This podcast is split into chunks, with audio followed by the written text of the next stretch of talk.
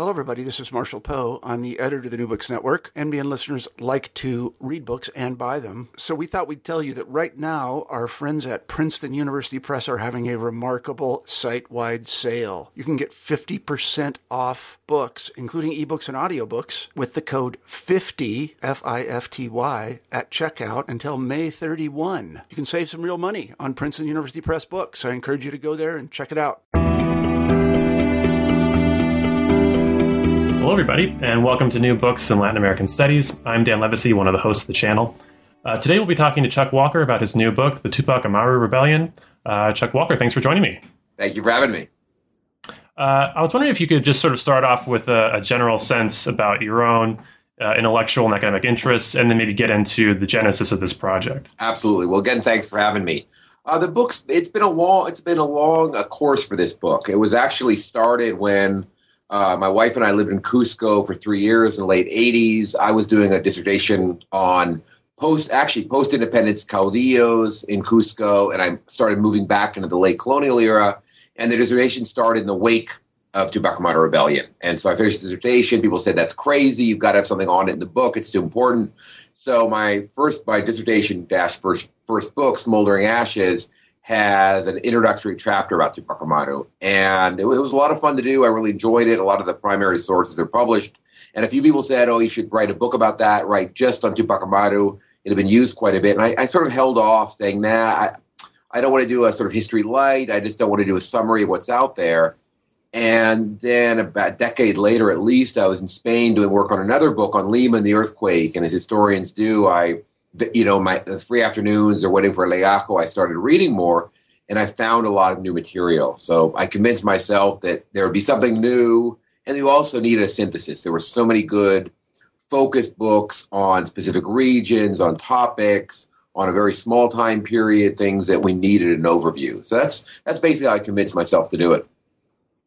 Yeah, that's uh, you did a good job, I think, early in the book of sketching out that historiography and and sort of the fact that there are some obvious works on it, but it, it hasn't had much of a refresh lately, especially. Um, and I wonder maybe we could just start off in, in terms of what the area is like. And one of the big issues is that you have a big kind of change with the Bourbon reforms in the 18th century, which I think is an important part of why there's some tension that eventually leads to the rebellion. So, um, could you sort of sketch out the social divisions within the Viceroyalty of Peru, and then uh, sort of what the Bourbon reforms do to, to perhaps create some social tension? Yeah, absolutely. I mean, the Bourbons sought to clarify racial lines. Peru was a very starkly divided uh, country, although the divisions were not as clear as we as historians often think they are. But between you know coastal European looking Lima and and indigenous and Andean um, the the Andes center, particularly in the old Inca capital Cusco.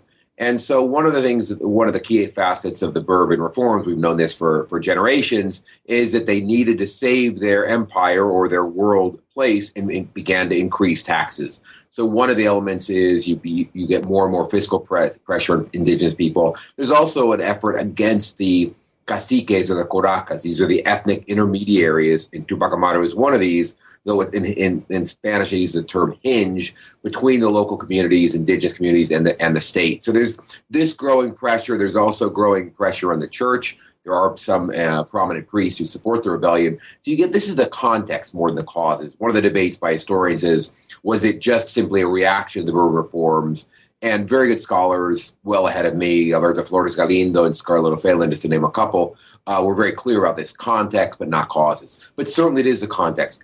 Growing um, or g- growing the fiscal, uh, growing taxes on indigenous people, and less and less autonomy. The sort of pact that indigenous communities had with the, the state from the late 16th century, where they were given a lot, quite a deal, great deal of autonomy, was being chipped away at in the 18th century. And how integrated were a lot of the indigenous people uh, in that area? So you have a big contrast between Lima and Cusco, uh, which have very different uh, uh, uh, social demographics. But, but, how would you characterize the indigenous in terms of the amount of integration they have in the Spanish? It's, it's a great question. It's not an easy one because it, it's, it's neither one side or the other. In a sense, they're very integrated in that the Catholic Church had a great presence. Uh, in, indigenous people close to closer to Cusco, their primary language was still Quechua, the Inca language, which is still today the most spoken indigenous language in the Americas.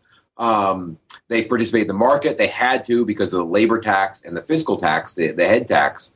Um, but they also preserve their own customs. They very, in many ways, as tourists are shown today in traditional towns, they lived in many ways like they had during the Inca Empire. But I think we often exaggerate or set up the system. They're either assimilated or not, and many of them felt like Tupac Amaru, who was bilingual, if not trilingual. His Latin was very good, besides his Quechua and Spanish, felt that he moved between two worlds. Generally, the farther the way you get from the cities, the farther away you get from the commercial circuits, less assimilation. And uh, obviously, Tupac Amaru is, is sort of the central character, uh, at least in the first three quarters of the book, uh, along with his wife, Micaela, uh, who who you, you, sort of rightly, I think, point out is, is very important just in terms of logistics of how this rebellion gets prosecuted. So, could you say a little bit more about his and her biographies and, and how it fits into this rebellion? Absolutely. Both of them are fascinating figures. It was really fun to, to focus on them and write about them. Uh, Tupac Amaru is, as I mentioned, a Curaca, an ethnic um, representative of his community. He inherited this from his father. He claimed, probably rightly so, links to with, to royal Inca blood. That is, the people who ruled the Incas from the city of Cusco. That's why he added the name uh, Tupac Amaru. His, his, he was baptized Jose Gabriel Condorcanqui. And he was a merchant. This became very important, or a muleteer, because he plied the trade or he, he worked from Cusco to Potosi. And as we learned centuries later with Pancho Villa, muleteers are often rebellious. They have great contacts. At night, they sit around the fire and hear about increased taxes or an SOB who is, you know, doing bad things or these these type of things. So he had the contacts throughout the area. He'd also spent time in Lima. He had uh, several lawsuits over um, a marquisate, whether he would belong to him or someone else, that op- this, in the wor- words of Micaela Vazquez, opened his eyes. He learned about colonial Peru. He enjoyed his stay in Lima, but also learned a great deal. And his lawsuits failed. It's also easy to point out a couple years for the rebellion, he tried the legal route, and that failed. Uh, has been written about a great deal. We have less on her in part because her paper, the documents about her, were burned after the rebellion. Um, in fact, we don't even know what she looked like. We have a, we have a very good description of Tupac Amaru, Micaela Bastidas. Some of the documents hint that she was part Afri- African or African American. Others say no uh, or, or, or, don't imply that. But she had met, she had married Tupac Amaru. She was in the same small town. Um, one of the questions is, could she read or write? I, I think she couldn't, but she certainly was a very good communicator. She had scribes do this and she has she's perhaps best known in the historiography because there's a series of letters with it too, which is lovely. It's very affectionate. She chides him for staying too long in the South in the first attacks when he goes to Puno. He reiterates his love, and it's very, very affectionate. And I think some historians have fallen into casting her as sort of the head pecking wife. And what I found, and certainly other military historians have, have underlined this as well, but I really try to flesh it out, is her role militarily. She's very good at logistics. And one of the basic things I learned reading, rereading a lot of military history is this is central. Strategy is one thing, logistics, making sure your troops are fed, have adequate water, wood, in the case of the Andes, enough coca to chew, uh, liquor was very important. And she was brilliant at this, in part because of her role in her husband's business. He was a merchant muleteer, and she stayed at home, and she was the one who paid the bills, got the credit when it's necessary, lent to certain people. So she proved to be very, very valuable in the uprising. Mm-hmm. So let's get into the, the actual uprising itself because uh, uh I kind of want to trace where it goes, and, and that's obviously the, the major thrust of the book. So, um, what would you point to to saying sort of the, the, the central issues that actually galvanized Native people and some uh, uh, Spanish Creoles as well to join this rebellion. Yeah, Tupac Amaru and Micaela from the start want a very broad multi-ethnic uh, movement. They do not want a, just an indigenous uprising, a caste war, if you will, and they try to uh, recruit slaves, uh, other freed slaves, Afro-Peruvians. They try to get mestizos, even Creoles, that is, people of European descent but not born in Spain. So they cast it as anti-Spanish. The initial claims, uh, complaints, etc., are about abusive hacienda owners, about Spanish authorities who charge too much, in some cases, priests who uh, are immoral with, with, with young women, these sort of things. The initial attacks are against haciendas, the, the estates, and above all, the textile mills, the obrajes, which were absolutely hated because they were prisons as well. And even if you weren't in prison there, the, the, the work was prison like. But in each of these, there were dozens of Indians who had been punished for something, forced to work in terrible conditions. So that's how the initial uprising, that's what we see. the attacks on the haciendas, the estates, in a very anti-Spanish, not anti-Creole, not anti-Mestizo, an anti-Spanish um, discourse. And, and, how did it? How do you think it sort of spread to the, the people that end up joining the rebellion? And, and, one of the things I was kind of thinking about as I read through is is Tupac Amaru obviously has a great knowledge of, of Incan history, and he does, does a great job of spinning yep. the, this long history and this knowledge of Incan history, and that really tends to get people uh, worked up, or at least uh, uh, adherence to his ideas. So, how does this kind of spread out from a, uh, maybe a localized uprising? Yeah, I mean, more? a lot of it's personal. He is out on the uh, out on horseback. He and his you know inner circle. They're going town to town. They're calling. They're bringing everyone out they are usually the Spanish have fled. The, certainly, the authorities, the corregidores, are, are usually, in almost all cases, to their great fortune, escaped just ahead of him. They have a cabildo abierto, if you will, and they exp- express their dismay at Spain. And curiously, Tupac Amaru says that he's doing it in the name of the king, and whether this was just a posture, a fake to gain some time or not, I it's debated. I, I, have my opinion in the book, and also, but stresses his Inca roots. That this is the return of the Incas. They will have Inca justice. These these forms of things, but it's oral. It's going out in these areas. He was very mobile, getting out, um, scaring, petrifying the Spanish, and then organizing people and having them join the movement. So it really snowballed, to use the, the common metaphor. Mm-hmm. And one of the things that you're trying to add in the historiography is the church. That the church is really important in this whole story, uh, and so he's not anti-church at all. I mean, he's very much uh, positions himself as a loyal adherent to the Catholic faith, uh, and that seems to be something that I think a lot of historians, at least the way that you you portray it, uh, not a central part of the story. And so, what kind of relationship does the church have to this rebellion, and, and are there church supporters that actually join it? Yeah, no, this is very important. Something that I think I, I do think is a contribution um, there are members, his local priests support him, and they are tried in the end as rebels, although they, they sort of get off the hook for being that. But um, and I, so there's often a sort of vague uh, interpretation the church supported the rebellion or is split. What I found is that the fascinating bishop of Cusco, a man named Moscoso Peralta, was absolutely central in the defeat of Tupac Amaru. He, what he did is from from Cusco is he did two measures that were uh, very important. First, he excommunicated Tupac Amaru, said, You're not a member of the church. And this horrified Tupac Amaru and Micaela. They were both devout. They had priests with them. They always said mass for the dead, etc. And they said, You can't do this. We're good Catholics. And you can't do that because I'm indigenous. You can't excommunicate um, an Indian. Well, that was the middle of a warfare. There was no grounds to question this. And this worked to divide his troops. And, and for many indigenous people, they saw him as a heretic. He was outside the Catholic Church, so it weakened his base.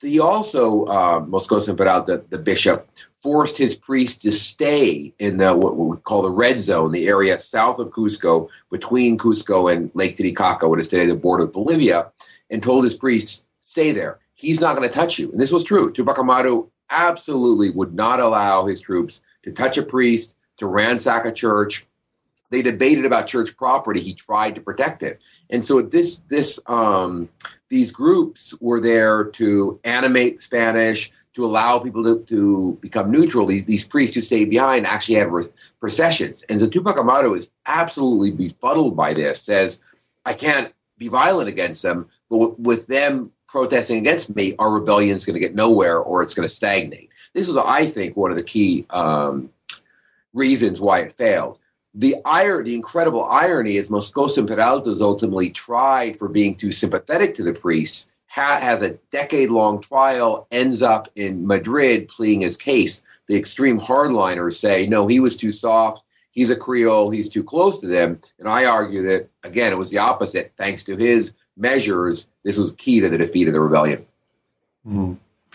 But one of the things is that early on you show that the the rebels really uh, are pretty successful early on, and it's a, a, real struggle for the Spanish state to put it down. And one of the most important factors, it seems, or it's at least part of the factors, is the altitude. And uh, I really like the way that you you sketched out the the, the geography and, and growing up in Colorado and, and trying and failing many times right. to uh, climb 14,000 foot peaks, I was very sympathetic to the Spanish having to hike through these extremely high altitudes. And and so, is that actually a central part of the story? Is the altitude yeah. and the geography important? Yeah, I mean, Tupac Amaru, Micaela, and then the second phase brilliantly understood guerrilla warfare. I mean, they, they, they knew that the Spanish troops, once they arrived from Lima, were trained to fight in the plains of Europe. I mean, this is a sort of Napoleonic or era war and peace was a sort of image. huge columns fighting with cavalry and such in giant plains. And the Andes, those, those plains are very narrow. And so what Tupac Micaela did was hit and run, taking advantage of the mountains, using rocks, coming in and out.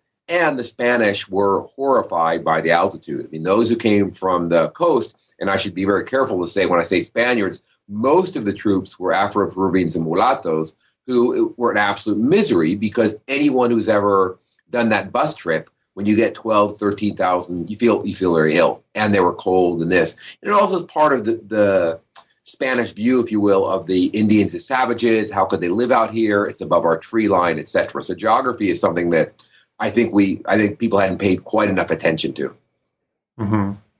What about uh, because it's not just this one rebellion? You you sort of trace kind of in the second half of the book the other rebellions that are going on as well, uh, more in what's now modern day Bolivia, kind of the south of the Lake Titicaca area. Um, so, uh, are there similar grievances uh, outside of Tupac Amaru's uh, interests, and, and how do those those uh, uh, rival or, or in some ways parallel uprisings kind of connect to the Tupac Amaru? No, those are great questions. Well, what struck me when I started sort of outlining the book and when I started reading deeply the, the incredible documentation that I found, mostly in Seville in the Archivo de Indias, um, I realized that almost every second, every synthesis, including mine and, and Smoldering Ashes, but some other wonderful books in Spanish and English, the ones I read, um, ended, and it's very known in Peruvian history, the start of the rebellion with the death of the corregidor who was hanged, uh, um, Arriaga, and then less than a year later, Tupac Amaru and Micaela Bastidas are bru- and their family are brutally executed in the Plaza de, de Cusco. This is seven,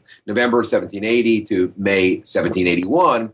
But the rebellion went on for two years. So really, half of my book is about that second phase, and what I described earlier about the efforts to protect the church, to not attack Creoles, mestizos, go by the wayside.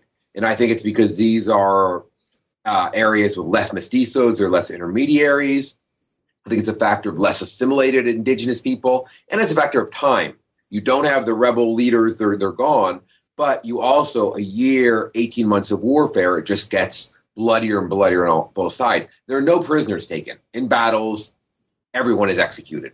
I mean, often, again, people or people, you, the the bits you'd get are people were shot somehow and usually getting shot even in the leg in the 18th century meant death slow and probably very painful death. So the second phase is really at the center of the book. I argue that this is when the real violence happened. This is when you know all historians historians have used the term or a calculation of 100,000 dead. I went in very cynical, thought that was an incredible exaggeration in light of the pretty low density but in the end, and it'll be impossible because we don't have body counts. Uh, no one ever, it was often, you know, accounts like, oh, 400 Indians were executed. But I started doing this sort of tally, and it was 400, 600, 700. It really added up. So much of the book mm-hmm. is about the second phase, where again, geography and altitude, because this gets higher and higher and higher. Cusco, if you go towards Bolivia, towards La Paz, you are going up and up and up, where it's over 4,000, 4,500 meters above sea level. Mm-hmm.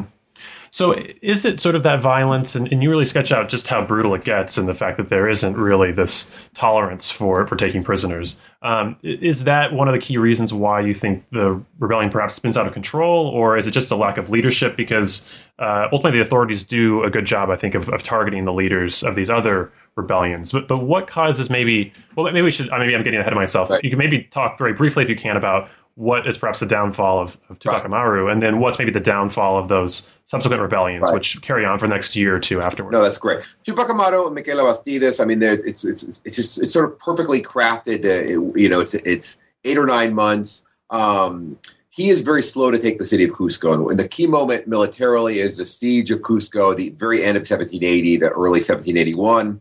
Um, he surrounds the city, a city of about 30,000 people, with anywhere from 30 to 50,000 troops. He has the momentum, and he never can take the city. Um, those sympathetic to Tupac which is the vast, vast majority of historiography, says it was in large part he didn't want to go, and the, the Spanish put at the front lines indigenous people. He didn't want to slaughter 500, 1,000 Indians to come into the city. Um, others have said that it was just the desperation of the city. It fought for its life. It worried that it would be out of food, water, and the Indian indigenous hordes, quote unquote, were attacking. One of the things that I found, some minor note, but I um, is that Tupac Amaru's troops. It was the rainy season. They were low on food, and a lot of them were ill. It was they were pouring rain, eight days in a very compressed camp. They were in bad shape. So he doesn't take the city. He moves to south, and it's a very long story. But the Spanish troops arrive from Lima. They have horses. They have much better firearms, and push south and capture him and Micaela with, with quite a bit of luck, or extremely bad luck for Tupac Amaru and Micaela Bastidas. Some treachery, but they're cap- captured in April um, of 1781, and a month later, in this very well known in Peru, it's one of the probably the most known historical moments um, in all of Peruvian history, from the from the Incas to the conquest till today. They're executed this extremely bloody flat fashion in the Plaza de Armas in Cusco. Uh, the second phase, then, and that's where most analysts stop, including my first book. I, I won't include myself in the criticism. They stop. They say, "Well, the rebellion went on, but for a couple years, but that's really it." what I found is that the rebellion went on, and this is in the second phase was when they were closest to taking power. To, to simplify or to generalize, the rebellion led by the son of Micaela and Tupac Amaru, a cousin, another distant relative of, of Micaela, very young. These people are 26, 18, and 18. Moved the rebellion south away from Cusco towards Lake Titicaca, towards what's you know the city of Puno, entered into a guerrilla war and these Spanish troops, again, mostly black, mostly poor uh, uh, limeños who had come up, probably suffering, uh, without a doubt, suffering terribly in the climb up to up to Cusco, but they had been victorious rapidly. They were treated as heroes, and then they thought, well, there's this is a mop up. This is the, what they call the pacification. Well, this is where it got particularly bad for them. They they pushed south. It got higher and higher. May, June, July, you're you're moving into the winter. It's the frost everywhere. Their tents were in bad shape. I'm talking about the royalists. They were running out of shoes. They didn't have enough food, etc. And the, and the rebels at this point were doing a, a, really a guerrilla war, a term that didn't exist. It didn't exist until really early 19th century in Spain, curiously enough. But attacking Uh, on in canyons, take attack them at night and running, trying to get a small group out, surrounding them, never confronting them in mass columns because the Spanish had the advantage there. And this is the second phase that I argue they're linking with rebels in, in what became Bolivia and Charcas or Upper Peru, and and the Spanish by late 1781 say we have pretty much lost control of this massive and very important area, important in part because of mining, that runs between Buenos Aires all the way to Lima. This is when the Spanish think they might lose southern Peru or southern mm-hmm. South America. Mm-hmm. And, and, let's just talk for a little bit about uh, what the immediate consequences are for the people in the area, and especially for the indigenous. And then we can kind of uh, try to put all this into perspective. And, and, I think you do a good job of, of, at the end of the book, really showing that this needs to be uh, an important uh, point in the whole history of not just Latin America, but also the kind of Atlantic revolutions that we're talking about in this day and age. Um, so, uh, what was sort of the ultimate effect for the indigenous population in particular. I mean, there's obviously other people that join this rebellion, but you really kind of argue that there's a targeted campaign, a sort of de-Incanization, you call it, uh, uh, after this right. is put down finally. And and is that something that the Spanish had just longed to do, and it was part of this new Bourbon reform, and now they just have the pretext to do it, or was it maybe just uh, uh, well, actually, you argue that they don't have the ability to yeah. do it, but uh, but but what is maybe their their intention in trying right. to well, to all, I mean, repress those people? The Spanish got very lucky in the sense of when the, the, the rebels were at their highest, the Spanish, what I call the moderates, uh, offered a sort of ceasefire. The rebels, I mean, again, they were very young. They're 18, 18, 26. They knew they were, you know, one lucky musket shot away from death. Said, okay, they accepted the ceasefire and it's a it's a complicated story. It's the heart of the second half, and they're they're ultimately betrayed by the Spanish. They're executed even worse fashion. Tupac Amaru's youngest son is sent off to Spain. Many people are taken down to chains and end up in Spain. And what you have afterwards, this is sort of the rise of the very much hardliners who say the problem is all indigenous people. They're not Catholics. They look to the Incas they read the famous Garcilaso de la Vega and his royal commentaries, one of the key works when you were talking about Tupac Amaru and his insistent on Inca lineage. And they impose these incredibly draconian um, um, measures, almost an ethnic cleansing, if you will, where suddenly Quechua is banned, all references to Incas, portraits are burnt. All portraits of the rebels, to our to our great uh, misfortune. Um, Inca dances are banned, and this is often people stop there and say, "Well, Spanish won, that's it," and we haven't looked nearly enough at the implications. Um, what I saw re- relatively quickly is these were impossible measures. You're not going to convert people monolingual Quechua speakers. Well, if you're going to force them to only speak Spanish, you need to send out Spanish authorities. You need to have schools. You need priests who can speak the language in exchange. And again, it, it, it just didn't work on the ground. Part of this, of course, was resistance by the people themselves. Um, but these are very muted struggles. Um, I, I, was trying to, I mean, I, I, found some references to indigenous communities five, ten years after rebellion saying, well, there are some trouble uh, makers in our community. We don't want to return to that terrible time of rebellion, so please get out this bad authority or help us, sort of using it as a, as a very veiled threat. But in general, I think indigenous people are horrified by the loss. They grieve it. Um, that is the people who support the rebellion. It's important to measure what to remember it wasn't 100%. Of course, there were indigenous communities really north of Cusco who supported the royalists from the start for a series of complicated reasons. So it was somewhat muted, and so indigenous people, in a sense, didn't want to talk about it, but fought to maintain their rights to speak their own language, to negotiate with the state. And the Spanish, to impose those really radical measures, would have had to invest in a huge amount of money. Um, one of the curious elements that really contrast with violence and uh, the furies of the French Revolution and other cases is there wasn't mass revenge killings. I mean, you've had uh, you've had you know towns rising up. You've had uh, local authorities, local estate owners run out of town, tarred and feathered or humiliated in these ways. They all return. They're living together. I mean, some don't. Three, four years later, and there's a very tense peace, if you will, but there's not this deep um, violence against indigenous people. I think part of it is the interpretation by the hardliners who just couldn't believe that indigenous people were, were capable of political thought. And they really targeted mestizos, Creoles, the middle class. The obsession in the trials is who helped you in Lima, i.e., you you all couldn't do it. You're Quechua speaking, you're from these small little towns. It had to have been someone from Cusco or Lima. And that, in a sense, saved, I think, the indigenous um, population from mass executions and, and such. Mm-hmm.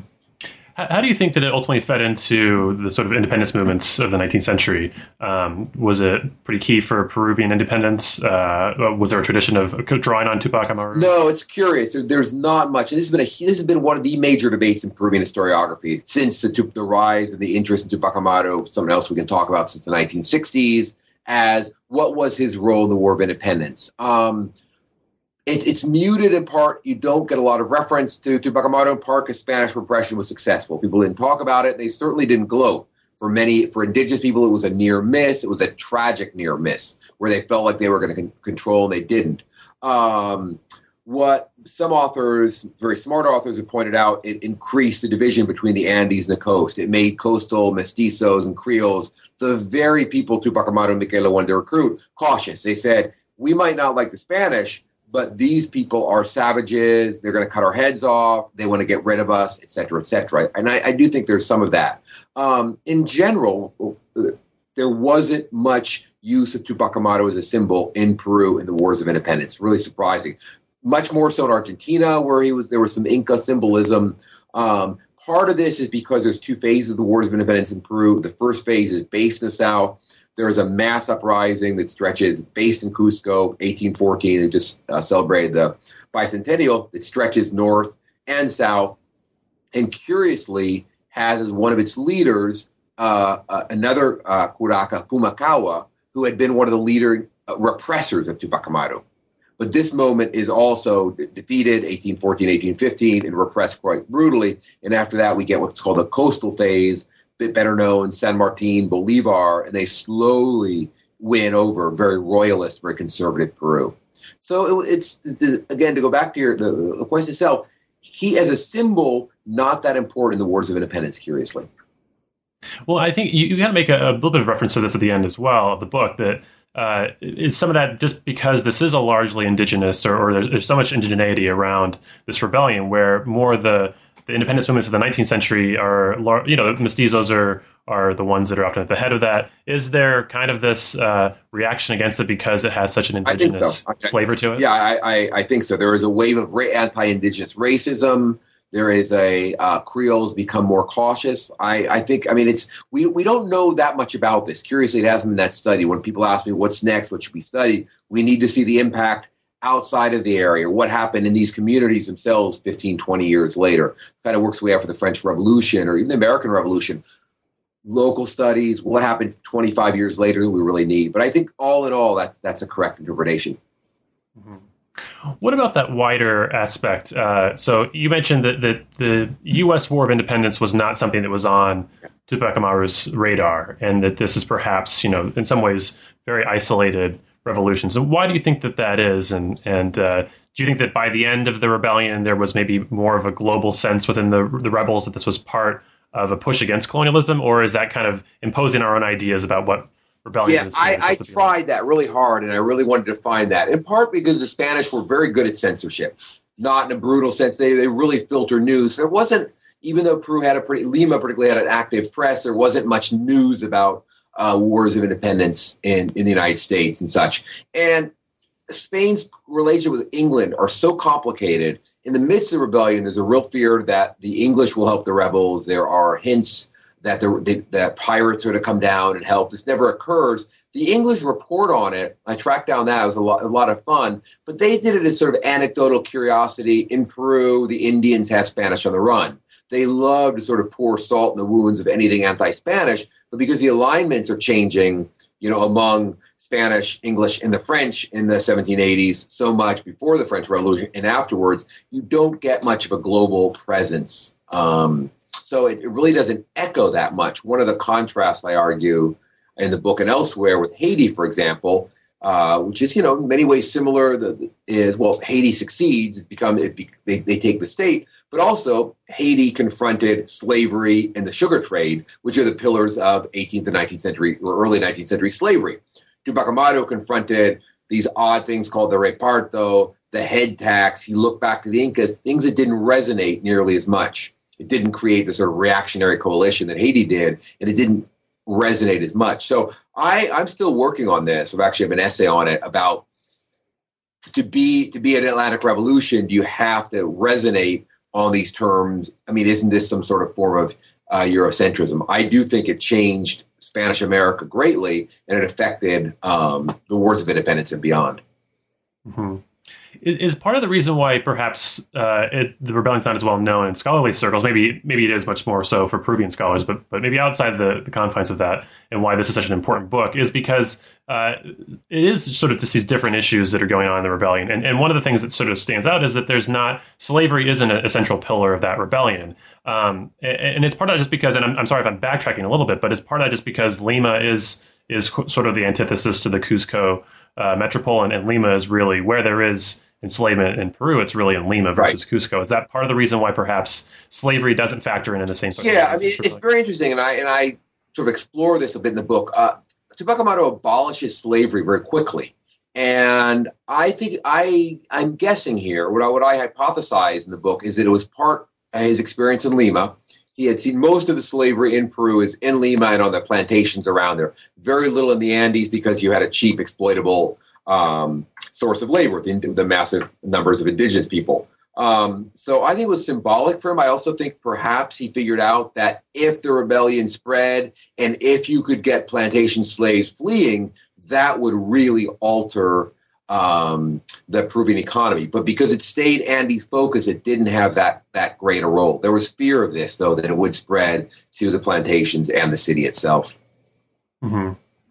Uh, let's kind of, as we start to wind down here, uh, maybe just bring us up to the modern period because I think a lot of people that see the word Tupac will think of Tupac Shakur, and so there is this revival of, of Tupac Amaru, uh, maybe more in the 19th century. And so, if you could just sort of tip your hat a little bit to, to how he becomes this new figure in a more uh, 20th century context. Right. Say. Well, he, he'd never really been forgotten. There, there are sort of waves of generations of historians who look at him, um, venerate him. He became slowly a national hero. But it was really the 1960s um, that he became such an international symbol. You know, the Tupamaros in Uruguay refer to him in part because rebels in Uruguay in the wars of independence had been called critically Tupacamaros or Tupamaros. That's that's where the term comes from. Uruguay, Peru has its own guerrilla movement alongside, quite different, the Shining Path that that uses name. Um, much of this comes from 1968 and the very curious revolutionary military government of Velasco Alvarado in Peru. Um, 1968, when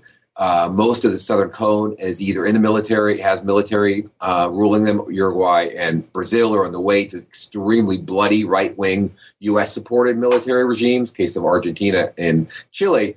Peru has the opposite, as this very progressive left leaning um, president who had a very radical agrarian reform. And he, Velasco Alvarado, selected Tupac Amaru as the symbol of his revolution. So very, and he actually um, worked with some of Peru's great artists who had all these. I, I wish I probably should have shown had these images to show you. I've got posters and such these beautiful sort of pop images of Tupac Amaru, the agrarian reform of Velasco. It was a brilliant marketing campaign. I don't mean to sound cynical about it, but Tupac entered the um, international interest. And this is why Tupac Shakur's mom, a, a mother of Black Panther, reading about revolutionaries of color, changed his name to the, the future rapper Tupac, Tupac Shakur. And again, I tell undergraduates and they're shocked, but he became a symbol internationally of resistance. He's also quite a presence symbolically or as an icon in Africa. It's very interesting. Hmm. That's interesting. Um, well, uh, you kind of maybe uh, previewed it a little bit, but but are you sort of uh, going in a different direction in your next project? Is are you trying to maybe develop out what the legacy of this rebellion is? What what are you working on? Next? Well, I've got a couple sort of you know post book things that bothered me. I couldn't quite get in there a little bit. I, I cut the historiography down brutally. Uh, one of the things is, is speaking among historians. If you want to write narrative history for a big audience, you have to cut out the historiography. My editor at Harvard University Press was very good about this. She shocked me. I said, "This is so fascinating. This school and that." She says, "Think about if you're reading about Greece or a country you don't know if you in a paragraph have 15 names that challenge you, you're going to skip ahead. So I, I, would like to write a historiographical essay. I also have an essay coming out in, in a bit about Velasco and the use of uh, Tupac Amaru. Um, the other thing I'm working on related to that is this argument of Tupac Amaru and the Atlantic revolutions. That's been a lot of fun. It's allowed me to read about Haiti, the new, the great new and old work about the French Revolution, the very interesting work now in the United States, and sort of cast this question, which I don't think I ever can fully answer yes or no is it an Atlantic Revolution if it didn't gain a global presence and it didn't win? I mean, again, why is it not a revolution? I always get that question through. The, the media answer is to be a revolution, you got to win. You know, whether mm-hmm. Cuba, Mexico, you have to take the state, etc. But does this mean that it should be in this sort of minor category of a regional rebellion? I think there's there's broader categories. And then after that, I'm I'm developing a slowly a very different project on 20th century Peru, violence and the shining path um, one where these themes we've talked about reverberate quite a, quite a bit. That's terrific, and uh, uh, I have to say that uh, it, as a narrative history, it, it, read so well, and it was with so many different moving parts and different characters. It was really uh, uh, easy to kind of get a sense of the rebellion. I think you did a great job of casting it, and also showing the importance of it beyond just the rebellion itself and how it has these larger reverberations. So uh, I really appreciate you talking to us about the book, and thanks so much for your time today. Thank you so much for the opportunity. Really appreciate it. All right.